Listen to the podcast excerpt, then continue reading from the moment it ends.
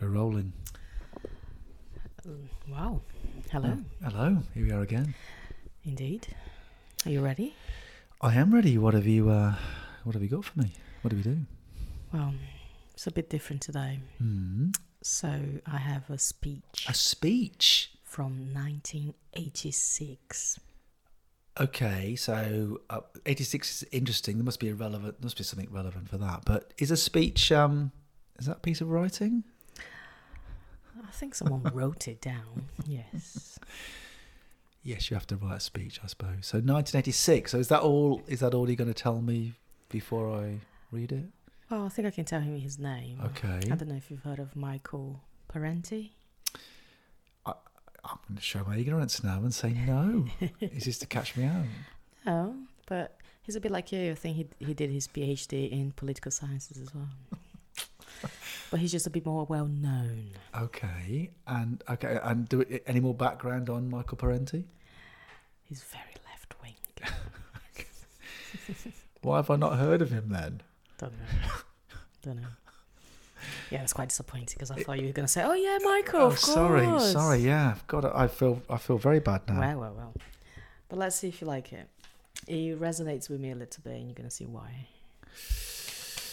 Right, so hand me a bit of paper here. Okay, it's not too long. So obviously I've not read this. Yes. So Go. Read it to me. So, one of the laws of capitalist motion and development is this ex- inexorable expansion. And that means expansion into and expropriation of the third world. A process that had been going on for about 400 years, perpetuated by the Portuguese, the Spaniards, the Dutch, the Belgians, the French, the English, and most recently, most successfully, most impressively, by the Americans by the ruling classes of these countries, not by ordinary people. The ordinary people simply paid the costs of empire. The ordinary people simply sent their sons off to die on the plains of India, the jungles of the Congo, or in Latin America, wherever else. That expropriation of the third world brings us to another revelation namely, the third world is not poor. You don't go to poor countries to make money. There are very few poor countries in the world. Most countries are rich.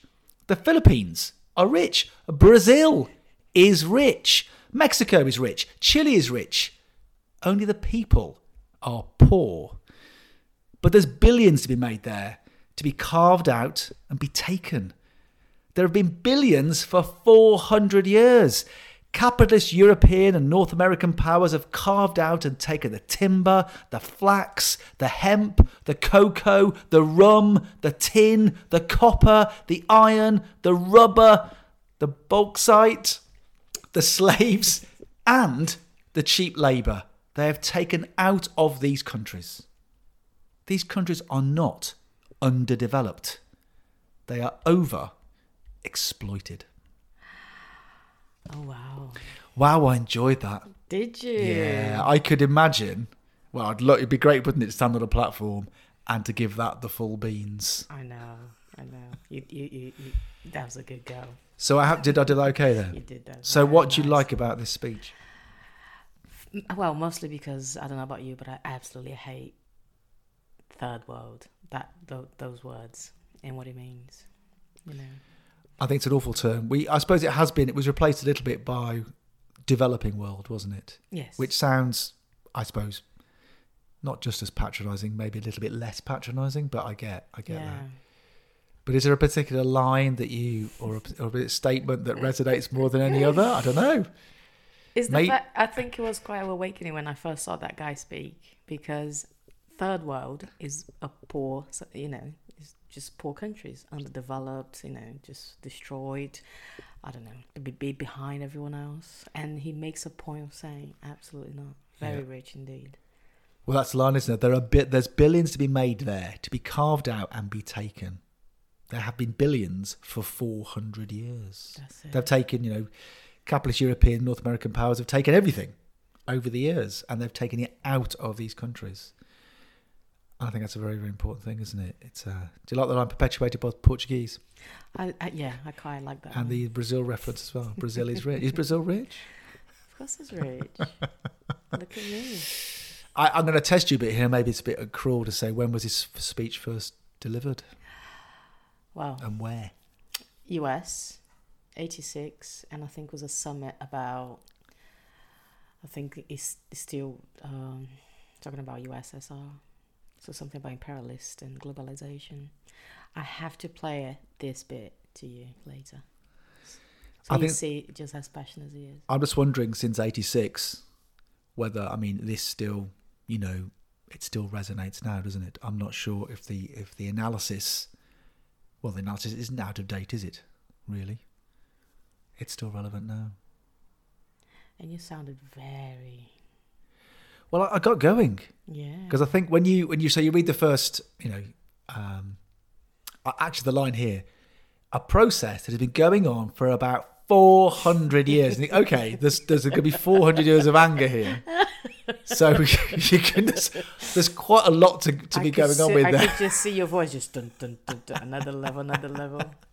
Very good. It's also nice. It's things like this. So the the way it's written, and you can imagine, obviously, as a speech rather than a, you're writing a speech, and you want to make sure that you're, um, you know, delivering uh, simple, strong lines to keep the audience going, and it, and you can build up the sort of momentum. So, um, the Philippines are rich, Brazil is rich, Mexico is rich, Chile is rich.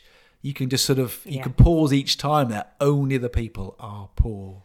And even that long list where I talk about cocoa, rum, Yes, tin, I love that. because the thing is, you I think you could just think, oh, actually, this is a long list, and that, the Yes. point is, and you just keep going because it's all been Exactly. taken. Exactly, it's all been taken. So I think it's um, And you know you can add to that list because there's much more. exactly. Is it bauxite? What is?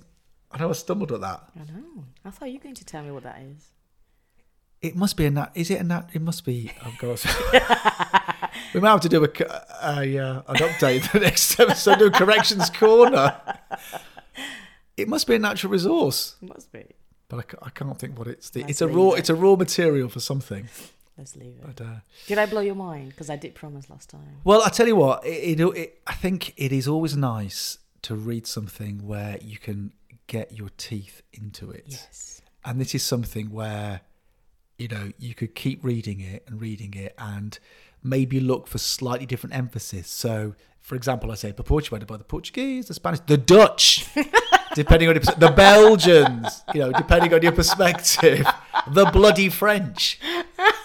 And he says here the English actually, but you could you could say the Brits, I suppose, but he mentioned the English there. Yes.